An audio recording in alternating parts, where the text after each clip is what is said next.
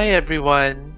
Welcome to the second episode of Laboring in Employment, a monthly podcast series on Asia employment law issues. My name is Clarence, and I am part of the Simmons and Simmons Singapore employment team. I am joined by my co host, Wendy, who is part of our Hong Kong employment team.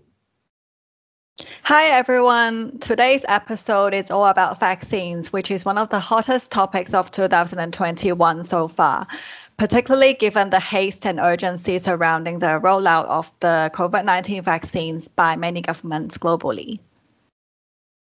So let's just get this out of the way then. Can employers make vaccinations mandatory? There are a number of employers who are considering introducing a no jab, no job policy, which in effect requires all employees to be vaccinated if they wish to continue being employed. Wendy, what are your thoughts from a Hong Kong perspective? Well, I think employers in Hong Kong do not have a legal right to mandate employees to be vaccinated. In fact, I also think that from both a legal risk and employee relations perspective, it would be problematic for employers to re- require all employees to be vaccinated. Some employees may not be able to have the vaccine due to pregnancy or an existing medical condition, or they might simply be reluctant to take a vaccine which is new and where any long term side effects are not yet known. Some recent news reports um, suggest that maybe as few as 40% of Hong Kong residents are willing to take the vaccine. So, this is something that employers will need to navigate quite carefully. Clarence, what about the position in Singapore? It, it's pretty similar to Hong Kong, actually.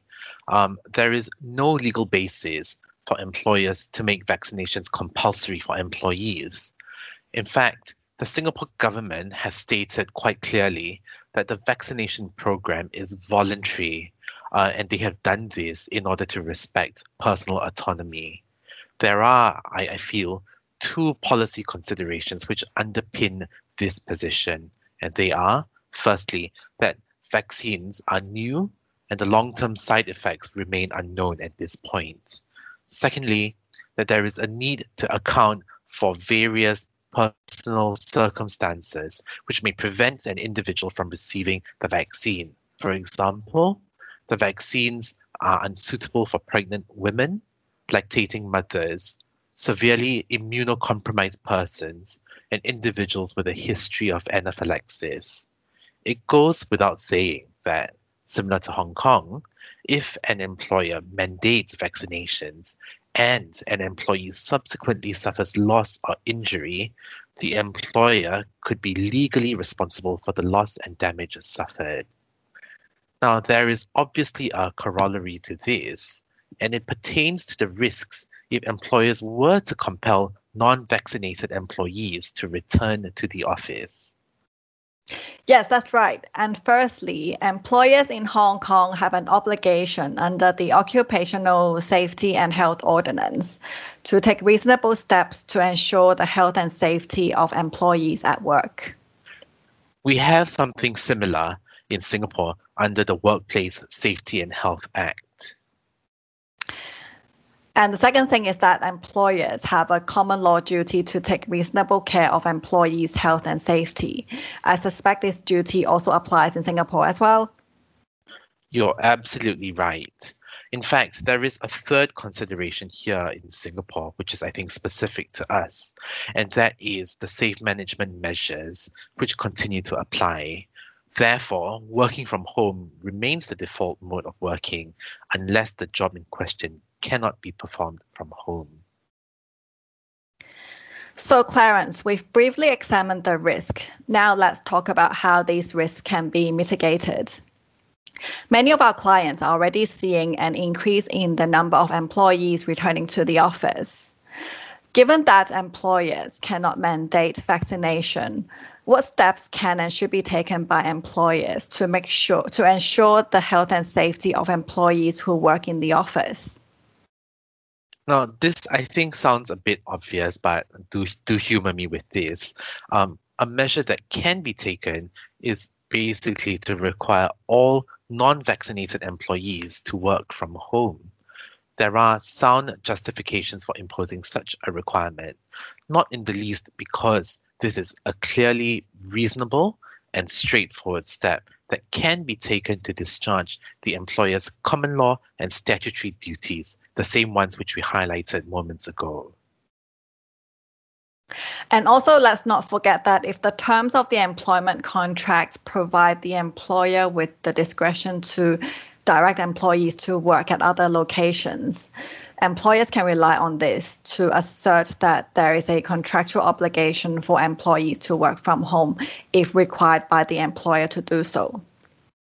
That's a great point, Wendy, and I think one that is frequently overlooked as such provisions are typically boilerplate clauses in the contract.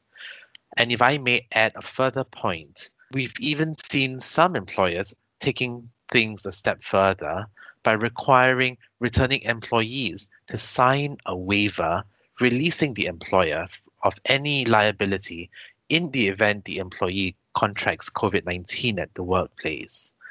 I don't think we have the time to analyze the efficacy of such a contractual clause, but I just wanted to point out that employers may actually have a non derogable obligation under various statutes. This would make such a release ineffective with respect to certain claims. And I suspect this is the case in Hong Kong as well. Yes, Clarence, you're absolutely right. Um, we also consider asking employees to sign a waiver to be rather heavy handed. And an alternative, which may be perceived to be more reasonable by employees, is to require them to sign a confirmation that they're entering the office voluntarily. So, moving on, here is an interesting question, Clarence, and I apologize if I'm putting you on the spot by asking this. Even though employers cannot mandate vaccination for existing employees, do you think that it is possible to effectively mandate vaccination for prospective employees by making vaccination a precondition to an offer of employment? That's a cheeky thought. My view is that it would actually be possible to do so uh, on the basis that the principles of individual autonomy are not offended the individual therefore retains the right and the decision on whether to be vaccinated. It would therefore be legally tenuous to attempt to assign liability to the employer on the basis that the employer had made the vaccination a precondition of employment. I tend to agree with your assessment, Clarence. My only concern is that um, such precondition could constitute unlawful discrimination in Hong Kong if, for example, the individual cannot receive a vaccine because of pregnancy or a pre existing medical condition. Well, luckily, we don't have any anti discrimination legislation in Singapore. So before we wrap up, let's briefly talk through where our governments are um, with the vaccine rollouts. Let me just start with Hong Kong. So Hong Kong's free citywide voluntary vaccination scheme is underway and will be rolled out on the 26th of February. 29 community vaccination centers will be set up, and the plan is for the public to be provided with three types of vaccines. The relevant suppliers are Sinovac Biotech, Fosun Pharma, and AstraZeneca. At the moment, only the Sinovac vaccines are available in Hong Kong. Hong Kong scheme will prioritize certain individuals who fall into priority groups, such as those aged 60 years or above, medical workers, residents and staff of elderly homes, and also workers providing critical public services that sounds like good progress is being made. Hopefully, the travel bubble might be a reality for us at some point. In Singapore, uh, our COVID 19 vaccination program commenced in late December last year. Initially, only the Pfizer vaccine was approved for use, but the Singapore government has recently approved the Moderna vaccine as well. So, similar to Hong Kong, the vaccines are being rolled out in phases priority is being given to healthcare and frontline workers. They are the first, first priority. And then to vulnerable groups such as the elderly thereafter. Plans are currently underway to open 39 vaccination centers island wide to roll out the vaccines to the general public. The plan is to complete the inoculations by the fourth quarter of this year. The vaccines are offered free of charge, uh, and this is regardless of whether you're a Singapore citizen, a permanent resident, or a long time uh, resident. This would therefore include all work pass holders and their dependents. While vaccinations are voluntary, any person who declines to receive the vaccine when their turn arises will not be able to reserve the vaccine and they will be relegated to the end of the queue. I have to say, this sounds a bit harsh to me. It is harsh, but necessary, I think, particularly given that, that sort of proliferation of fake news regarding the side effects of the vaccines. In any event, you know, some of us Singaporeans, we can be a little bit formal. So this should be a good incentive to get people out there. That's all that we wanted to cover today. Thank you for listening in.